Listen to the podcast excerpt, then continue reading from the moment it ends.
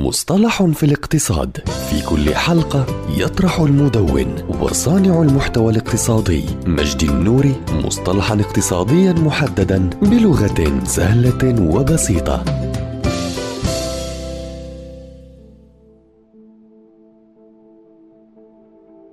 التهميش هو المبدأ الاقتصادي الذي يقضي باتخاذ القرارات الاقتصادية بناء على المنفعة الإضافية بشكل أكبر من المنفعة الحقيقية والأساسية والضرورية للحياة. وهذه النظرية مهمة جدا لتحديد مقدار الإنتاج والتنبؤ بالاستهلاك. ومنذ القرن التاسع عشر تعد هذه النظرية مهمة جدا. إذ أنها جلبت الحديث عن المنفعة الحدية والفوائد الحدية والمعدلات الهامشية للإحلال والتحول والإدخار والاستثمار. وهذه المفاهيم كونت أساس الاقتصاد الجزئي والكلي بشكليهما الحديث.